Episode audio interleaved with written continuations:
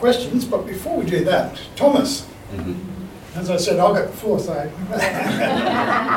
You talk about subsistence lifestyle for Palm Island. What does that include?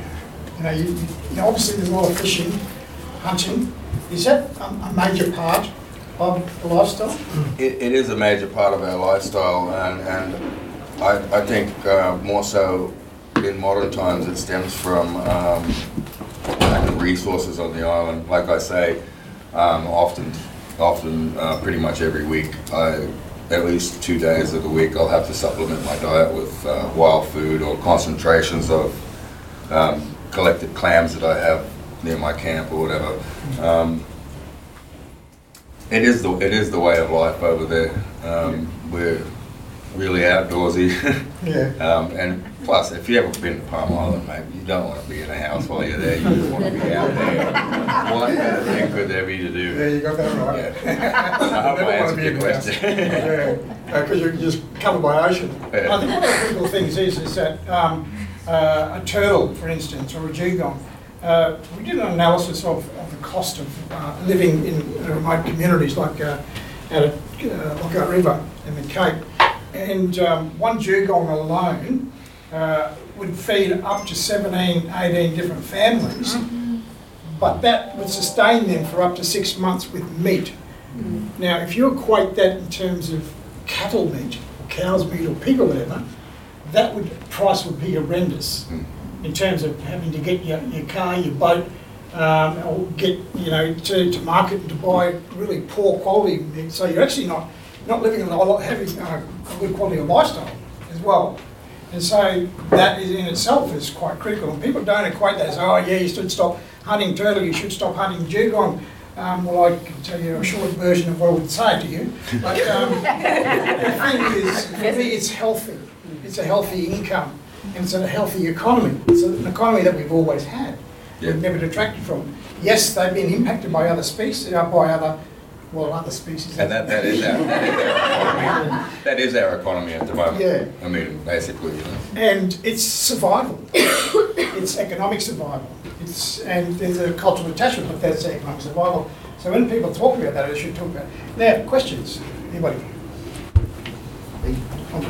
You're up. I'm just wondering, how are you financing your installation? Examples of... That's a very good question. I can tell you there's a bit of lack of funding there. I've been working on this project for about 5 years, going back from the time before when I started my studies at James Cook University in Marine Science Department. I've done everything. My business partner and I have done everything up until this point out of our own pockets. So we have not yet got to the stage past the Marine Park Authority assessment stage yet, and the DILGP land assessment stage, to where it's an appropriate time maybe to approach an investor. But we're getting close to that stage. But up until now, yeah, it's all been money that we've saved and just me and my buddy. And so how's that? Yeah. So every community is different. Some have their own income from royalties that they'll put it up themselves. No, it's good to hear your story too. Others will have government grants. Others will get it invested in. They can pay for it over time. So it really all depends on the level of community capacity and what they want to do. So depending on the scale of the solar as well. You're seeing this whole culture develop with ethical investment, sustainable. There's no shortage of money. It's this translation that goes, and the issue around land. If you had native title, if you have sovereign, all these different titles cause the log jam with this process of getting money. And this is some of the things we're working on, to untie this massive knot that is layers and layers of bureaucracy, am I right, Valentine? And leases, and unpack that, so that this money, there's no shortage of it, can get through to these communities and get these projects happening. Can I make a comment about that? Yeah.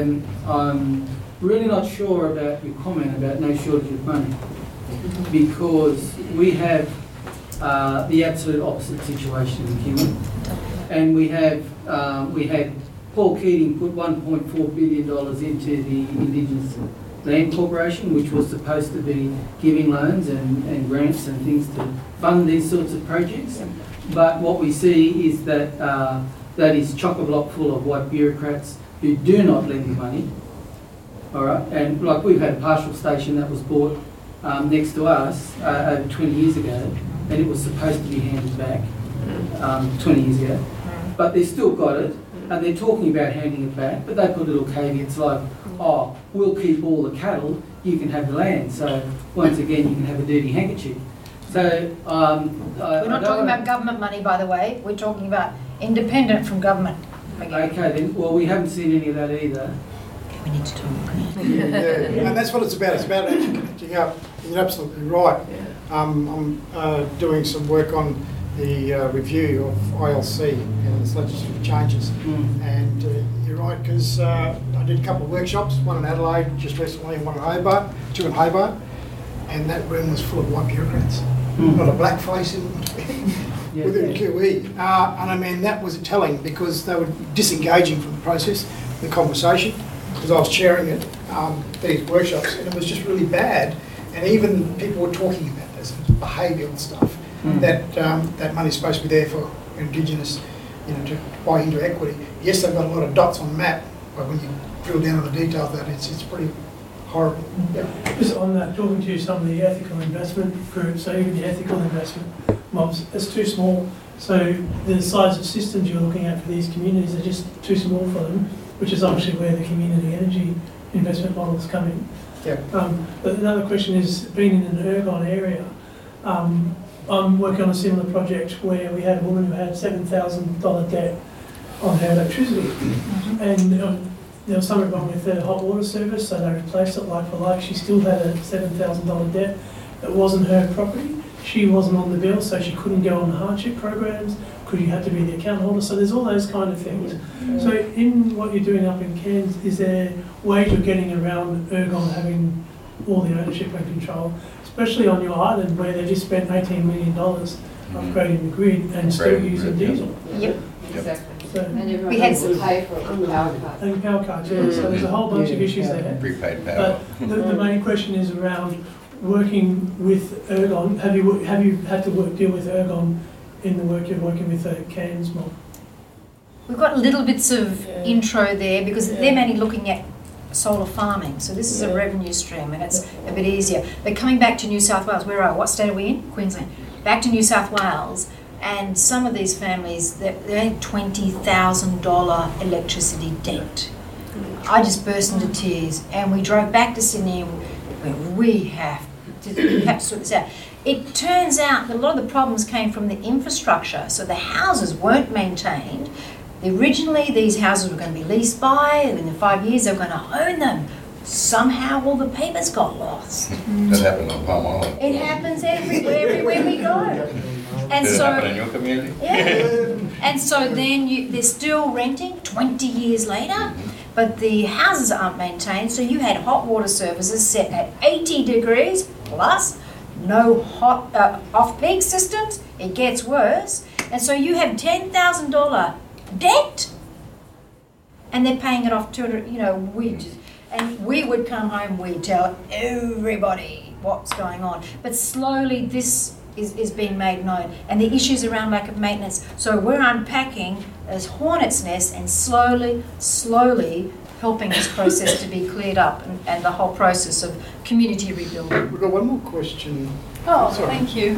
Thomas, thank you for your presentation. I thought it was a really exciting project, and all the best with getting that off the ground.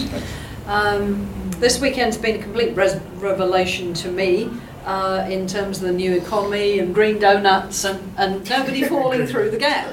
So you were talking about potentially very large sums of money being generated. How would you ensure that nobody fell through the gap on Palm Island?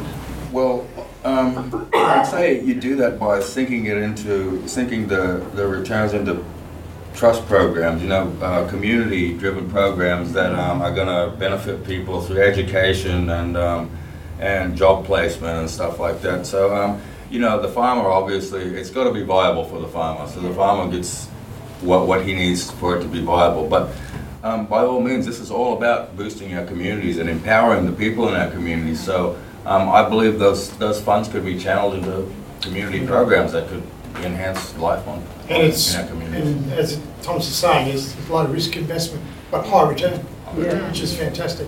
It's actually a high-risk investment. It is a high-risk investment in terms of cyclones and that sort of stuff. There's all that sort of stuff. But it's just been wonderful. And I think you guys have just got some really good ideas too. And I think it's, and your caption on that slide there, that's a one-on-one. You got one humankind and humanity on one planet, so it's one of one. Can we do one more part, Ross? 2 seconds. Finish. 2 seconds? The Eco Wonderland. Can we show the image? Yeah, sure. The valley, we started in 1992. Yep. In 1997, we bought a 170-acre property an hour from Sydney CBD. It's near Wiseman's Ferry on the Hawkesbury River. It's Darug land. And it's earmarked to become an eco-wonderland. And the elders, as we go on country, they all go, we'll come down and we'll sit with the kids and we'll teach them stories. But we want to set it up so all the renewable technologies, the kids come and learn. So it's a whole eco-village set up, but a research and education centre. Kids come within a 2-hour drive radius around this property. 8 million people can access this centre. So we want to get it up and started so that you can come from anywhere and get your certs 2, 3, 4 and your diplomas in these ecological sustainable technologies, water, food, energy, housing. And you're skilled up, you can go out in country and you can... So what's it called again? So the Valley Centre is the charity and it's our property. Okay, we've run out of time, so just Google it and... because I know I can't find it. But I really want to thank Thomas. Oh, don't worry. I can't find the picture.